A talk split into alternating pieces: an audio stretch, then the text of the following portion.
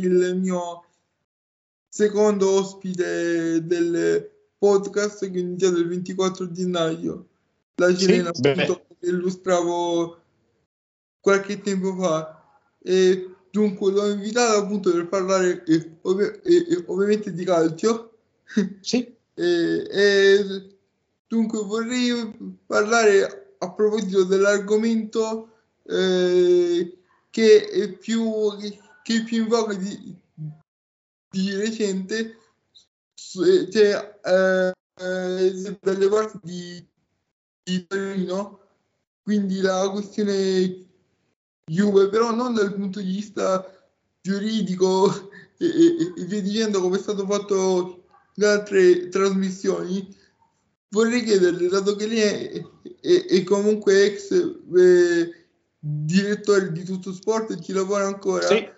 Eh, quanto, quanto e come crede influenzerà la questione Juve il calcio italiano in futuro?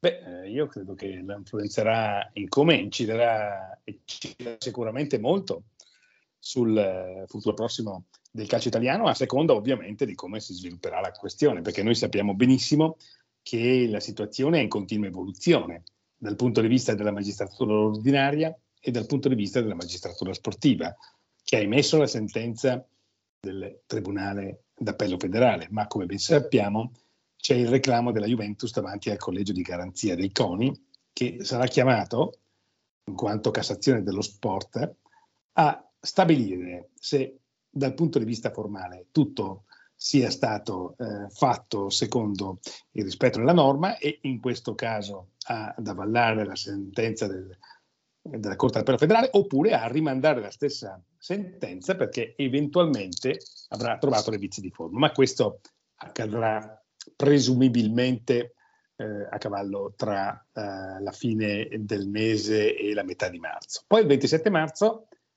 Tribunale di Torino, magistratura ordinaria, giudice dell'udienza preliminare, il GUP, dovrà stabilire se accettare, se avallare la richiesta di rinvio a giudizio presentata dai PM dell'inchiesta Prisma a carico di eh, Andrea Agnelli, di altri 11 indagati e della Juventus come personalità giuridica, oppure se invece archiviare. Quindi dal punto di vista di ciò che accade fuori dal campo, è evidente che in questo momento noi non dobbiamo fare altro che aspettare, tenuto conto che anche la Procura federale ha chiesto una proroga di 40 giorni per indagare ulteriormente sugli stipendi, sulla questione degli stipendi congelati. Dal punto di vista squisitamente sportivo, penso che la squadra debba raccogliere l'invito che ha formulato Allegri dopo la sconfitta con il Monza perché reagisca e la reazione prima c'è stata in occasione della partita di Coppa Italia con la Lazio, che ha visto la Juventus vincere e qualificarsi alle semifinali dove incontrerà l'Inter, e continuare a fare il maggior numero di punti possibile, in attesa poi che sulla scena torni anche l'Europa League, perché da metà febbraio la Juventus, come sappiamo, sarà impegnata in Europa League.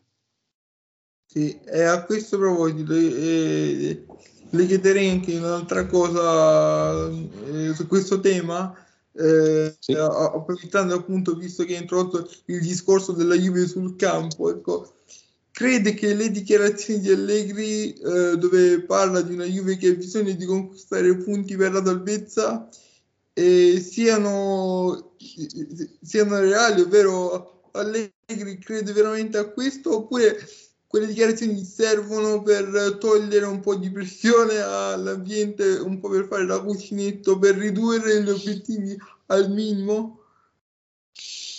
No, io penso che l'atteggiamento di Allegri sia molto realistico perché invita la squadra a non pensare alla questione dei 15 punti di penalizzazione, che come abbiamo detto è una questione in evoluzione. Invita la squadra a concentrarsi sul campo. È chiaro che affermazione di eh, Allegri, pensiamo a punti salvezza, considerato che allo stato attuale ci sono 10 punti di vantaggio sulla terzultima in classifica, è un'affermazione che vuole spronare la squadra ad essere sempre concentrata e a totalizzare il maggior numero di punti possibili, cosa che la Juventus è chiamata a fare in campionato e, ripeto, l'Europa League, la Coppa Italia, devono essere due traguardi da inseguire sino in fondo. Ok, uh, grazie appunto per l'esaustiva risposta. Insomma, questo è, un tema molto delicato, come sappiamo bene. Eh, insomma, insomma, lo volevo affrontare con lei in modo diverso rispetto a come si è fatto nelle altre trasmissioni, appunto, ripeto, dove sono stati, eh, eh, eh dove sono stati ospiti comunque persone che ne parlavano dal punto di vista giuridico, comunque io volevo dare una prospettiva diversa su questo tema. E poi insomma vorrei continuare a tal proposito parlando di una squadra eh, di una squadra che, che quest'anno è, sta, è, stata molto altalenante nel senso che all'inizio eh, non trovava la quadra adesso sembrava averla eh, trovata ma poi è stata protagonista di una clamorosa eliminazione in Coppa Italia con la Cremonese. Stiamo parlando quindi della Roma di Mourinho. E, e quindi a, tal proposito però eh, c'è da segnalare anche eh, come la squadra ha reagito dal ritorno di Dybala dopo il mondiale. Dunque una squadra che in generale sembra più squadra. In un certo senso ha messo in mostra diverse qualità di gioco eh, a parte ovviamente la partita con la Cremonese, ma lì era un, un tentativo disperato di aguantare, eh, di prendere un risultato favorevole che poi alla fine non è andato oh, a buon fine per i giallorossi. Uh, dunque, per arrivare dritto al punto, eh, eh, visto che appunto, come dicevo prima, alla Roma è bastato avere Paolo Di Bala, eh, il ritorno di Paolo Di Bala per rimettere un po' a posto le cose, perlomeno in campionato. Eh, pensa, che, pensa che parallelamente al discorso di Juve il rientro di Vlaovic e di Pogba non si sa, ancora, ah, non si sa ancora bene quando il rientro del francese, ma crede che questi due rientri eh, possono accendere una scintilla in casa Juve anche dal punto di vista del, de, del campo, dal punto di vista dell'agonismo sportivo. Beh, intanto bisogna distinguere le due questioni. La prima questione riguarda Vlakovic, che eh, è tornato a giocare dopo una lunga assenza, esattamente se non vado errato, dopo 105 giorni senza la maglia bianconera addosso. C'era stata la parentesi del mondiale, purtroppo non molto felice, anche perché Vlakovic è stato assillato in questi mesi dal nemico più infido che un calciatore possa trovare sulla propria strada, cioè la pubalgia che è un eh, male invisibile che condiziona fortemente il rendimento dei calciatori. Adesso, grazie a Dio, è sulla strada del pieno recupero. Il valore assoluto di Vlakovic non si discute assolutamente. Sono convinto che una volta ritrovata la condizione migliore, tornerà ad essere quel grande attaccante che abbiamo ammirato. Per quanto riguarda Pogba, è particolarmente sfortunato perché lui rimise piede alla Continassa l'11 luglio dell'anno scorso da allora non ha collezionato un minuto in una gara ufficiale della Juventus perché, come si ricorderà, alla fine di luglio a Los Angeles, dove la Juventus era impegnata nella tournée nordamericana, si infortunò al ginocchio. Poi il giocatore scelse di ricorrere alla terapia conservativa nella speranza di partecipare al mondiale con la Francia. Ma questo purtroppo non è accaduto e quindi i tempi di recupero si sono fatalmente allungati. Credo che la Juventus abbia dimostrato molta pazienza nei confronti di Pogba, anche perché non aveva gradito, pur rispettando ovviamente la scelta del calciatore, quella decisione di non sottoporsi subito all'intervento chirurgico. Come ha detto Allegri, non si può pretendere che un giocatore che non ha collezionato neanche un minuto di gara ufficiale torni in campo e faccia sfarcelli. Ci vorrà molta pazienza, vedremo che cosa sarà e che cosa accadrà nelle prossime settimane. Certo è che eh, Pogba sa quanto questa seconda parte della stagione sia di fondamentale importanza per il suo futuro in bianconero.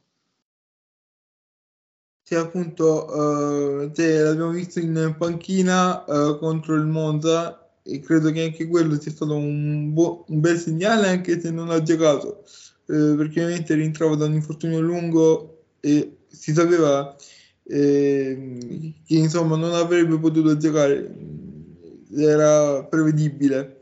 Eh, però credo che sia stato anche un buon segnale per la squadra, soprattutto per come cercava di, di spronare i compagni, di, insomma, eh, di incidere anche fuori dal campo, perché ovviamente in quel momento certo. poteva fare solo quello, quindi il suo lavoro lo poteva fare solo fuori dal campo.